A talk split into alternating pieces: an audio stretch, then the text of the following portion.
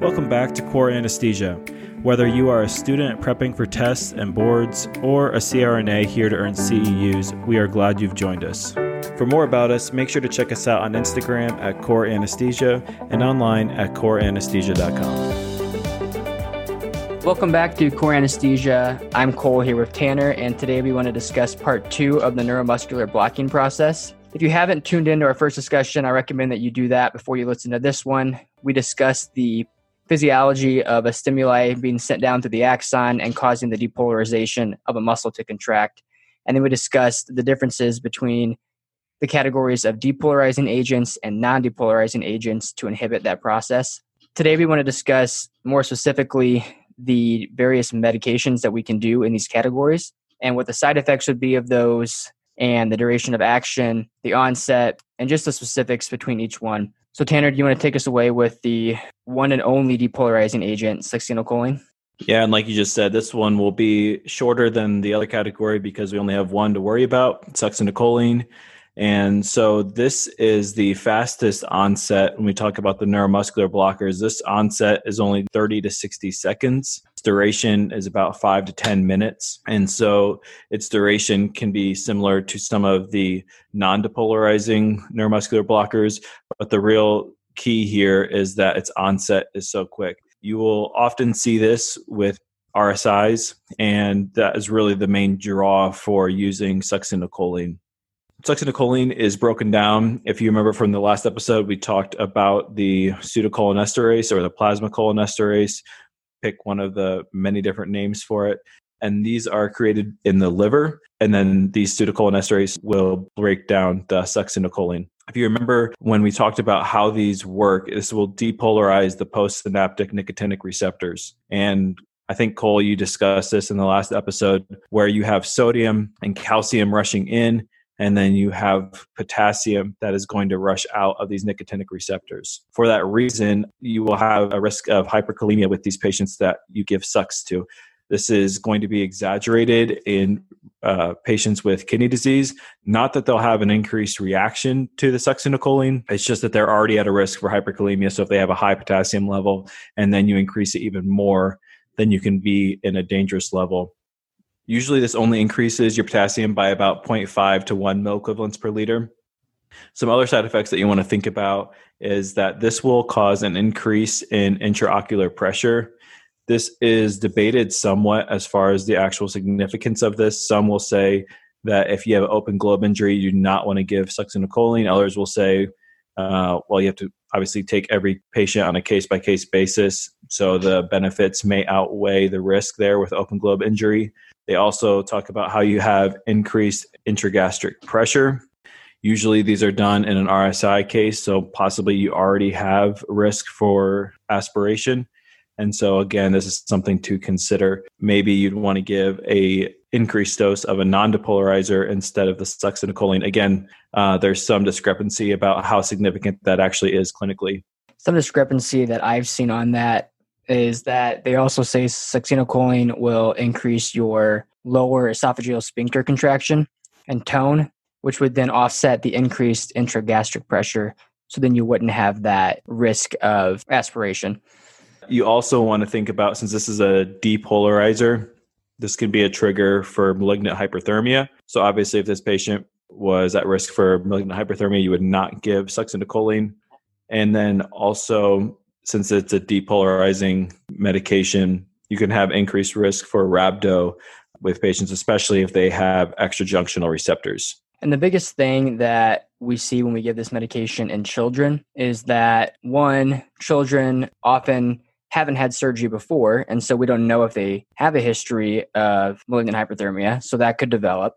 Two, they may have undiagnosed neuromuscular disorders such as muscular dystrophy, which would then, if you remember from our musculoskeletal talk, it's where you have the breakdown of dystrophin and allows more holes to develop in the muscle membrane and cause rhabdo to occur as well. And so if we don't know if a pediatric patient has this disease or other type of neuromuscular diseases, then we're at risk of having side effects occur like kidney injury from the increase in the myoglobin being released or the hyperkalemia that's going to be released etc. So that's just something to keep in mind when you're dealing with kiddos.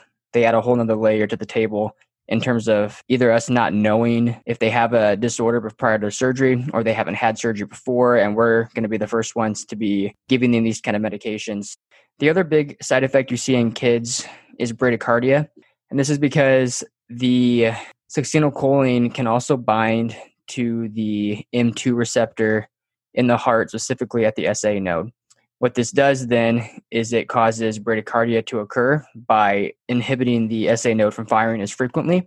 And so, obviously, this would put the patient at risk for bradycardia. And because kids are more hypersensitive to this, that's why they're more likely to have the bradycardic episodes when you give succinylcholine. Kids are also really at risk for the hyperkalemia, and that's why there's a black box warning for succinylcholine with kids, just because of the high increase in potassium that is potential to be caused when we give this medication. And for what I said before, how we don't know if they might have conditions that would warrant otherwise for us not to give this medication. On the flip side, you're also going to see tachycardia. So I know I just said bradycardia, but you can also have tachycardia. This is more likely to be seen in adults, and it's because the succinylcholine will bind to the sympathetic ganglia, which then will cause tachycardia and hypertension. So just know that you can kind of see either of the two flip sides with this medication that we give. Great. So the next thing we want to talk about are the non-depolarizing medications. And again, these are broken down into three categories, the short acting, intermediate acting, and then your long acting medications. So that's how we'll break them down. We'll start with short acting. With short acting, the main one is mivacurium. And this is not seen in the US any longer. Possibly might be making a comeback, but this is a benzyl isoquinoline. And that is the only time I'm going to say that today. And basically, those are the curium endings. So as we go through these medications, if they are a curium, they are part of that drug class. In another discussion, we'll talk about reversal agents, and that's especially where this will be important to remember which of these blockers belong to which class.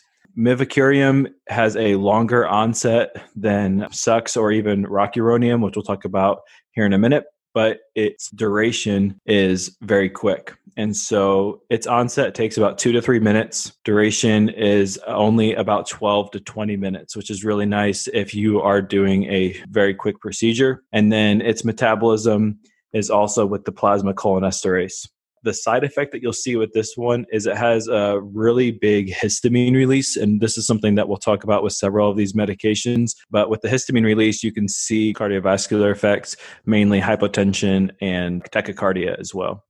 So now moving into the intermediate non-depolarizing neuromuscular blockers. There's a couple of them in this category. First one I want to talk about is rocuronium, also known as Zemuron. So it is a aminosteroid. The aminosteroid category the main three are going to be rocuronium, vecuronium, and pancuronium.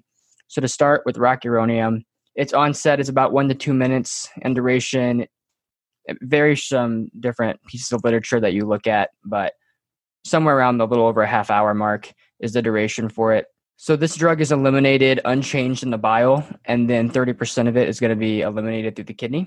And the big thing you see with this medication that's growing is the idea that if you have a patient that needed an RSI, so a rapid sequence intubation, you would have needed to, in the past, give succinylcholine to have that rapid onset, and then sux wouldn't last as long. And so, if you had a short procedure that was only going to last 15, 20 minutes, that would be the kind of medication to give. Well, now that a couple years ago, Sugammadex was released on the market, and we're going to talk about Sugammadex more when we talk about neuromuscular reversals in that episode.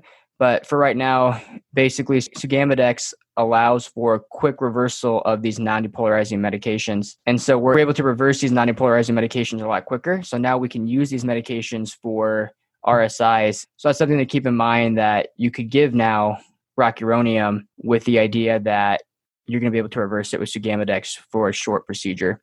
So just because it lasts 35 minutes or longer, you can now have the opportunity to give it for shorter procedures.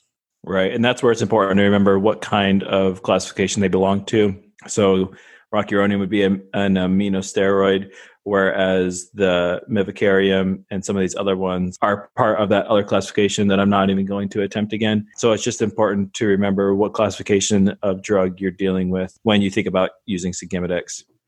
So the next one we're going to talk about is atracurium. And this one is also a part of that classification that I'm not going to attempt again.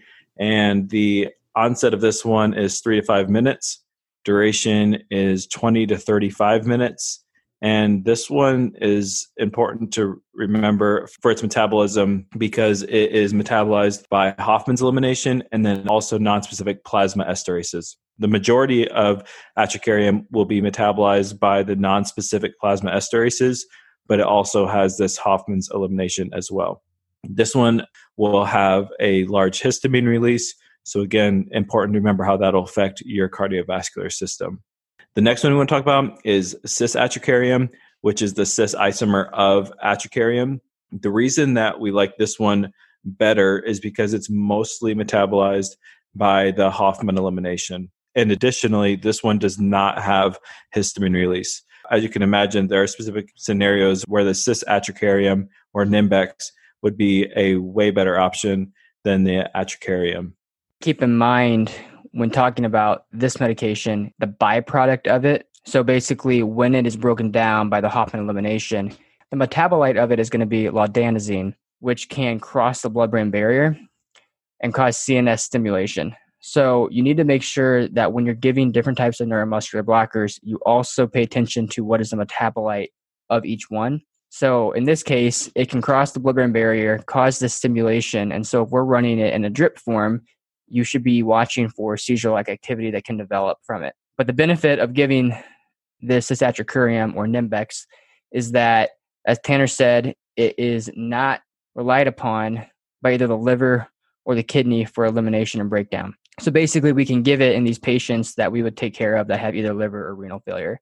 The next one we want to talk about is vecuronium. So this is the last intermediate acting one that we'll talk about, and this is also an aminosteroid onset is three to five minutes and duration is 20 to 35 minutes. So these intermediate ones are all onset of three to five minutes and their duration is 20 to 35.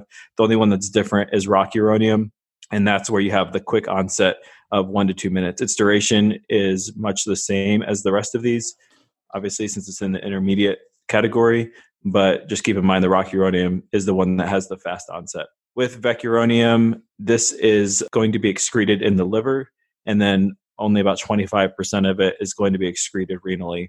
So, again, if you have somebody that has renal or liver impairment, this is where you might want to consider doing Nimbex instead of vecuronium. So, those are the four medications we wanted to talk about for the intermediate acting. The long acting one that we want to talk about is pancuronium, and it's an aminosteroid as well. And the thing with this is that it has an onset of about three to five minutes, and then it can last anywhere up to an hour to an hour and a half. Uh, about 80% of it is excreted unchanged in the urine. And the big thing that we want to focus on here is that it also has some cardiovascular effects. So it will block the M2 receptor at the SA node. So if you remember what I talked about with succinylcholine is that it stimulates the M2 receptor at the SA node and causes bradycardia. Well, this would be the opposite effect. So, by inhibiting the M2 receptor at the SA node, in this case, it'll increase our heart rate and cause tachycardia. And it'll also increase our cardiac output and increase our MAP because it'll be increasing the amount of catecholamines that are released here at the heart. So that's something to keep in mind that if you have any patients with cardiovascular issues that you would not want an increased heart rate from, this probably is not the best drug of choice. So I think with all of these, a lot of them are very similar when you talk about how it's metabolized, the length of duration, onset, those types of things. For me, it's really helpful to just remember what makes things stand out. So, like you just mentioned, pancuronium, possibly don't want to give that with somebody that has some cardiac issues. Uh, if you remember how they're broken down, Nimbex is going to be the one that you'll want to use if they have liver or kidney injury. If you want a fast onset, but you don't want to use sux, that's where rocuronium is going to be your best bet since the onset, even though it's an intermediate lasting, the onset is only one to two minutes.